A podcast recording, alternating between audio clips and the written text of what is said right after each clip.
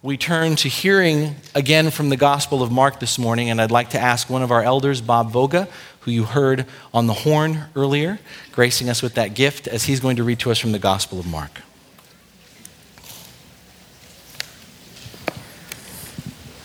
Thank you, Pastor. The scripture reading this morning is found in the book of Mark, chapter 14, verses 1 to 9. I'd like to give you just a minute to find it. This is on page 710 in your Pew Bible. Mark 14, verses 1 through 9. Now the Passover and the festival of unleavened bread were only two days away, and the chief priests and the teachers of the law were scheming to arrest Jesus secretly and kill him. But not during the festival, they said, or the people may riot.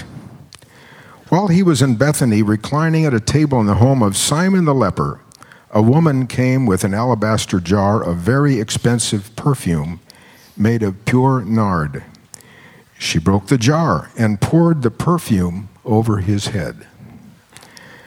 Some of those present were saying indignantly to one another, Why this waste of perfume? It could have been sold for more than a year's wages and the money given to the poor. And they rebuked her harshly. Leave her alone, Jesus said. Why are you bothering her? She has done a beautiful thing for me. The poor you will always have with you, and you can help them any time you want. But you will not always have me. She did what she could. She poured perfume on my body beforehand to prepare for my burial. Truly, I tell you, whenever the gospel is preached throughout the world, what she has done will also be told in memory of her. This is the word of the Lord. Thanks, Thanks be to God. Just want to encourage you, if you're a guest or a visitor with here for, uh, for uh, with us for the first time, that the Bible that you just used to read with us the gospel lesson this morning, if you don't have a Bible, that's yours to take. Um, part of why we have the Bibles that we do are so that anyone can have the Word of God in their hands. So if you're someone this morning who's here who does not have a Bible of your own, please take that Bible. if you have someone in your life who you would like to give a Bible to, please take that Bible. We replenish them all the time, and we just, uh, it's, a, it's a passion for us here, not only to be in the Word, but to w- put the Word of God in people's hands. And so we want to just, again, give, that, give you that invitation. Beloved, today we come together to remember Palm Sunday, what is known as Jesus' triumphal entry into Jerusalem. Crowds that have been following Jesus get ahead of him to form a receiving line as he comes into the holy city. On the eve of the Passover celebration, the population in Jerusalem most likely swelled to somewhere between 50 to 250,000 people. In an atmosphere something akin to perhaps one of our modern state fairs, people were waving palm branches and using their garments to line the ground upon which Jesus is treading upon a donkey and passing by them. As shouts, as we participated of Hosanna, Hosanna in the highest, reverberate through the gate of the city. On the face of it, this scene would seem to point towards a happy ending. And yet, if we read between the lines, as you heard Bob read from chapter 14, there's a sense of foreboding here. Mark shares with us how the plot is thickening. The seed of a conspiracy planted long ago among the chief priests and the scribes begins to take root as they become more purposeful in their intentions to bring Jesus down. It is no longer a question of if, it is simply a matter of when. Only two days later, plans are being drawn up to make good on their threat to destroy Jesus. All hell is about to break loose. And the devil is in the details as the religious leadership stealthily waits for the right window of opportunity to strike. For the moment, they have no idea that one of Jesus' own followers is getting ready to offer his head, not on a silver platter, but for 30 pieces of silver. Judas, as we'll learn later from Mark, is also waiting for the right opportunity to cash in, even as he has already started to check out from following Jesus. On both sides of the aisle, Jesus is a marked man. How quickly he goes from being hailed as a king on Sunday to becoming a dead man walking on Friday. The irony of all this must not be lost on us. It is the church of Jesus' day that orchestrates his imprisonment and murder. It is one of Jesus' own followers, not some unrepentant outsider who sells him short and thereby sells him out, not with a slap on the wrist, but with a kiss on the cheek. Beloved, the religious leadership lost its way as it took matters into their own hands, somehow convinced that its calling was to save the people from themselves. They failed to see, to understand that saving the world is what Jesus came to do. Saving the world is what only Jesus could do. Perhaps one of the most profound lessons of Holy Week is that salvation, like judgment, belongs to our God. We cannot save ourselves, we cannot save others. And within all this backdoor dealing and political maneuvering, in the midst of the coming denials and betrayals, despite the appearance that evil reigns, let us also see once again how divine providence is at work, unseen. The journey of Holy Week is the reminder, the assurance, the good news that God's will is being accomplished, despite the foils and flaws of our humanity. During these next few days, we will seek to bring Jesus down by taking his life. But Jesus will look to be raised up, to give himself over to us in order to save all of our lives. Following Jesus is about learning from Jesus how to die. He told us this from the very beginning take up your cross and follow me. It's learning how to die to ourselves, how to love and forgive even the ones who are nailing you to the cross. Only God, only our God and Jesus Christ can bring good out of evil in this way. Only our God and Jesus Christ can save us. Our responsibility, what's ours to do, is to worship and witness to who Jesus is and what he has done for us through our loving service to him. On the one hand, when we claim what belongs solely to God, Jesus ends up on a cross. On the other hand, when we receive what only God can provide, when we share, when we do what we can with what our Father has given us, the gospel is preached, the kingdom is revealed before a watching world, and Jesus is glorified. The truth of this is best witnessed through the actions of an unnamed woman who, as we heard, surprises Jesus while he's eating dinner with a few friends. Jesus is in the home of Simon the leper, most likely the name of a man whom Jesus previously cured, who's now been able to come back into society. As the guests are seated, reclining at tables radiating outward toward an open space, a woman enters into that space and publicly interrupts their gathering with Jesus. She holds a jar made of alabaster, a white kind of stone that's translucent when it's cut into thin sheets, an article of value in its own right most often used to transport perfume. And indeed, the jar does contain perfume, an expensive one. The scented oil of nard, a plant native to the highlands of the Himalayan mountains in India. The woman does not uncork the jar or remove a wax seal from its mouth. Instead, she breaks this expensive jar so as to allow all of the perfume, including the most precious oils of the nard that would have settled at the bottom of the jar, to allow them to flow out and onto Jesus' head and body. All of the guests are unimpressed by this woman's actions. Mark's word choice here describes the crowd as snorting in disapproval. They let us and her know how recklessly extravagant and wasteful she has been by commenting out loud the value of that whole jar of perfume was probably about a year's worth of wages. Mark goes on to tell us how this crowd, like a pack of wild animals, continues to pounce on this woman, biting and stinging remarks about how this ointment would have been better used to meet the needs of the less fortunate. What was this woman thinking?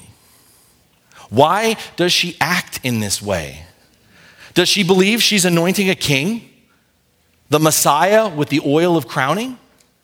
Does she understand? Is she just yielding as best she can to what Jesus has been declaring repeatedly that he was born to do? To be sacrificed on the cross. Is she yielding as best she can by anointing his body for its eventual burial?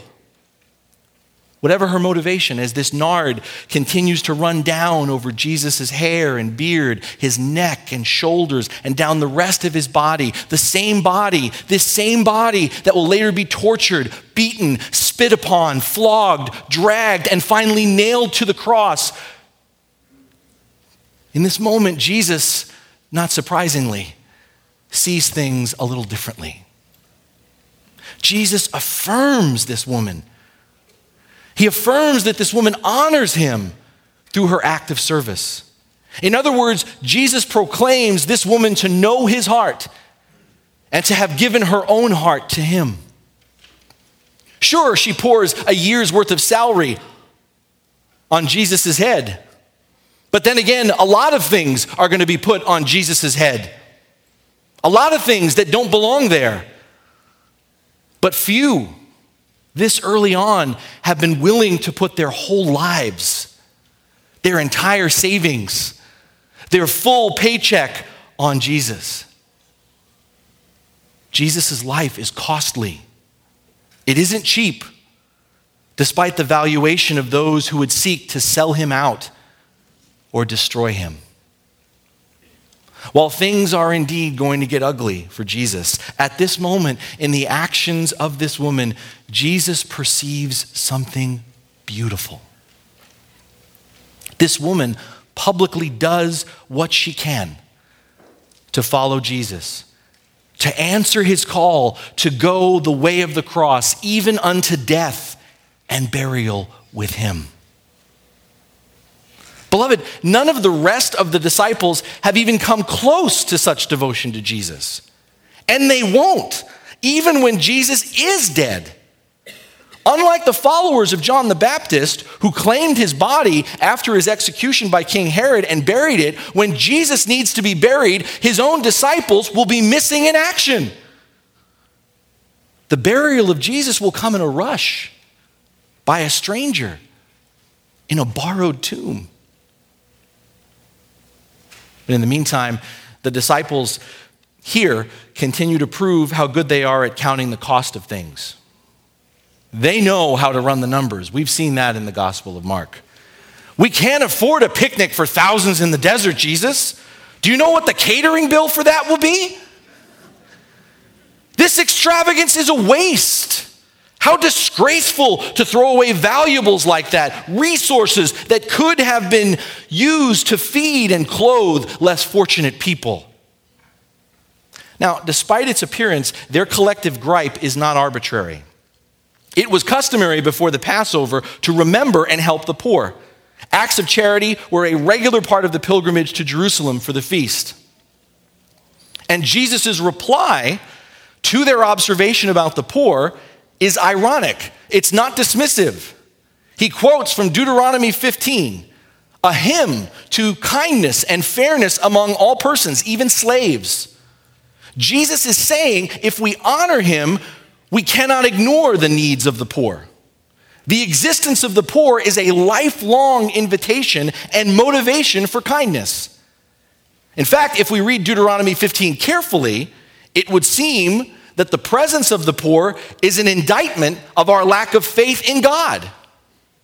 In other words, mercy and compassion are signs of our devotion to Jesus. Total commitment to Jesus is inseparable from total commitment to the poor. If we honor Jesus, we cannot ignore the needs of the less fortunate. And yet, all the people at this gathering, all they could see was money and obligation. And therefore, they do nothing but grumble and berate another person about a missed opportunity. But all this woman could see was Jesus. And so she acted in faith.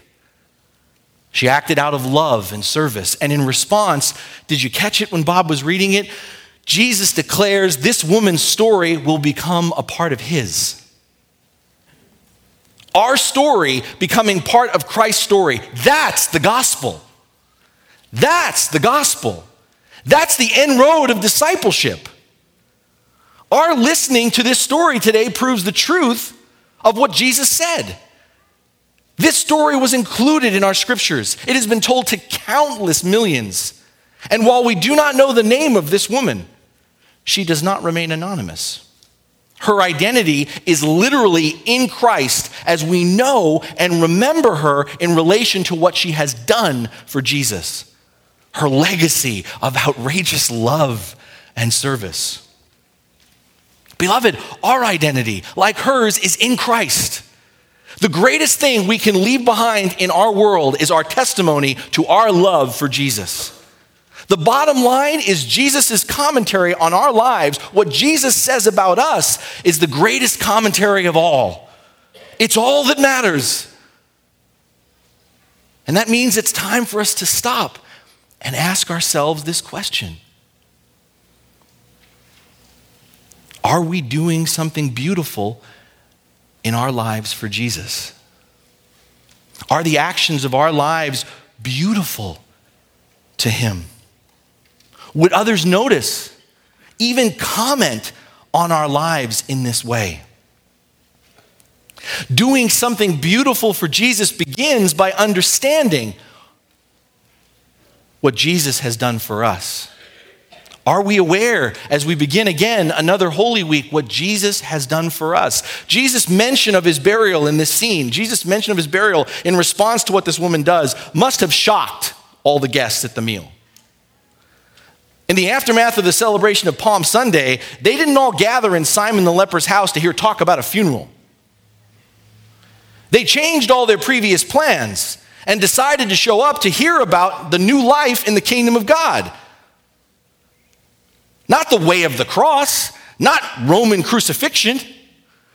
Been there, done that. No, thank you, Jesus. That's just crazy talk. That's what that is. Most of them were probably so put off by all this talk of death that they missed how Jesus hints. Did you see it? How Jesus hints in his prophetic statement to this woman, how he hints beyond the cross, beyond his burial, to the resurrection. I tell you the truth, wherever the gospel is preached throughout the world, what she has done will also be told in memory of her. Why else would this story continue to be preached? How would it become good news if there wasn't something beyond the grave? beyond death to anticipate. This is what the journey through Holy Week is all about. Remembering and reflecting on all that Jesus has done and continues to do for us. If, if we find ourselves, however, like the guests at the meal, all the other guests, we find ourselves fixated on profits and losses, if we still find ourselves caught up in smart investments and wasteful spending, let's pay attention to the real cost the greatest extravagance, the incalculable inheritance we are given in these next few days. If we want to talk about economies of scale, Jesus' blood is about to be poured out for the sins of the world. Dare we ask why our Father would waste divine perfection, the inestimable riches of grace on a lot like us? A bunch of treacherous and traitorous grumblers? The answer is because that's what divine love does. That's how much God's love saves us. And you can't put a price on that kind of love because that's how costly grace is. That's how priceless the gift is that God gives to us. He gives us everything, He holds nothing back. Beloved, our desire to do something beautiful for Jesus will be in proportion to our experience of what He has done so beautifully for us. Jesus acts first, and we only act in response to him. So the invitation and challenge is for us to be aware of the gifts, his gifts to us. There is nothing that will deepen our love and our response to Jesus more than the simple act of identifying his blessings for us. And this week is about identifying the blessings. And as we do this, our hearts will be filled to overflowing, and a full heart will spontaneously act to show love in return. And that is beautiful to Jesus. However, this week is also about appreciating that doing something beautiful for Jesus will be costly to us. Part of what makes this story so powerful is how expensive the perfume was. When this woman pours this perfume out on Jesus, it's no small thing. The personal cost to her and what she has to give up is enormous. What if we had a year's worth of salary in hand? Say $50,000 worth of perfume we could sell and get the cash for. It's ours, it belongs to us.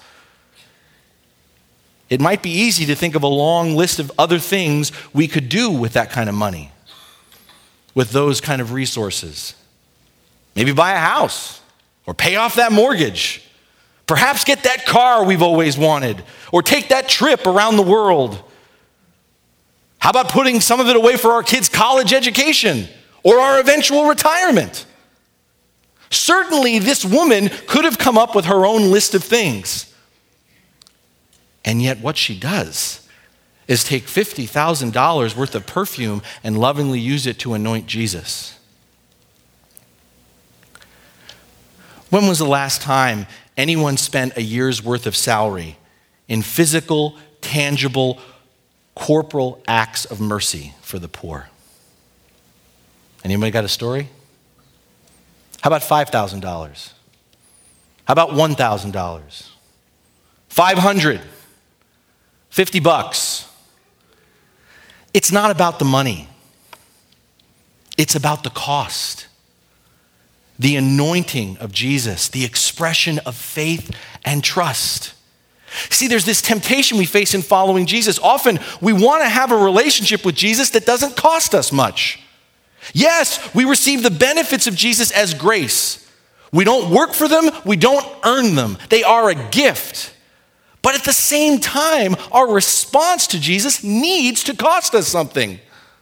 Jesus calls us to take up our cross and follow him. It's easy to embrace the benefits of following Jesus, but to not want to pay the cost for following him. But a relationship with Jesus that costs us little or nothing ends up being a shallow relationship. So, beloved, again, let us ask ourselves this hard question Does our relationship with Jesus cost us anything. Because Jesus puts value on reorienting our lives, on how we use our time, our resources, our abilities in service to Him and His kingdom. Jesus tells us there's worth to be found in dying to ourselves in service to others, our neighbors, and even our enemies. Jesus assures us the price we pay in being ridiculed, harassed, maybe even suffering for loving and caring for others as He has loved and served us does not go uncompensated.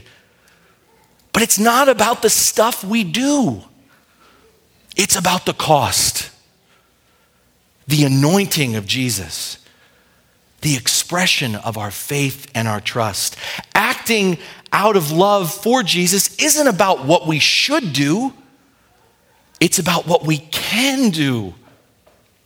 Following Jesus isn't as much about striving to do the right thing and do good things that we should be doing as loving, prayerful, faithful Christians, Following Jesus is about getting excited, being inspired, finding purpose in loving, generous, life changing things we can do with Christ. Note Jesus' description of what this woman has done. Note what he says. She did what she could. Beloved, following and serving Jesus is not about going bankrupt. Our calling and our ability to help those less fortunate than we are isn't about waiting until we believe we have an abundance to give. It's about doing what we can, working with, trusting in, and sharing from the authority and power from what the Lord has given us. As the passion of our Lord is about to begin again, I want to invite us, beg us, implore us to slow down. Slow down. 52 weeks in a year, one of them, this week, of all weeks, slow down. Clear your calendar. Move some appointments to next week, next month. Slow down. Don't just let this week fly by and show up on Easter Sunday. It'll be glorious, but do not miss these next few precious days. Because these are our days to get ready. These are our days to realize why we are celebrating, to realize why in a week from today, what we celebrate changes everything our lives, the world, history. We'll miss it if we don't get ready. And for some of us, I want you to change how you get ready. Because some of us, we often enter into Holy Week thinking about the end of our Lenten journey. We think about what we gave up or what we didn't give up. And we think about what we should be feeling and we think about what we should be doing. This year, I want us to approach Holy Week differently. As we prepare in these next few days to follow Jesus into the city of Jerusalem, to a table in an upper room, to a garden in Gethsemane, to a cross on Calvary, and beyond the confines of a borrowed tomb, let us step away from thinking about what we must or should do for Jesus and more about what we can do, what we get to do with Jesus. Let's not run away from Jesus. Let's not watch him from afar this week. Let us dare to ask and to hear what beautiful things we can do for Jesus as he does what he came to do, as he does what he was born to do for us. Maybe it's as simple as anointing Jesus anew by anointing the people he's put before us. Let us anoint them with prayer. Can you pray? Do you got time to pray?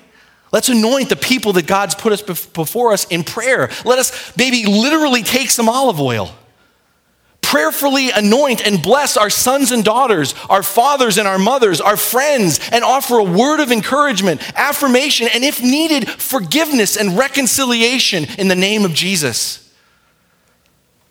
Let's anoint the homeless with our presence, with the fragrance of a welcoming smile, a willingness to listen, or maybe even an actual bouquet of flowers delivered to the Good News Ministry in just a couple of hours today right across the way in Hope Hall, or wow, really want to blow our minds, maybe even next week on Easter Sunday.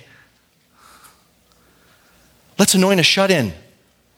People who wish they could, could try to find room in this church right now but can't get here. Let's anoint a shut in or visit a hospital or a hospice. Call on our neighbor, maybe even surprise a stranger or an enemy who is sick, grieving, lonely and anoint them by being willing to show up, to sit and talk, to listen and to pray, to carry their burden, their cross with them for a while, like Simon of Cyrene will do for Jesus later. Beloved, let us do what we can, trusting that the beauty of whatever we do is in the eye of the beholder, the one who watches over us the one who goes to the cross and beyond for us, the one named Jesus Christ. Anything beautiful we do for Jesus does not go unnoticed. It does not go unremembered. Anything beautiful we do for Jesus proclaims and reveals the gospel in an unforgettable and life changing way. So, Hosanna in the highest indeed. Amen.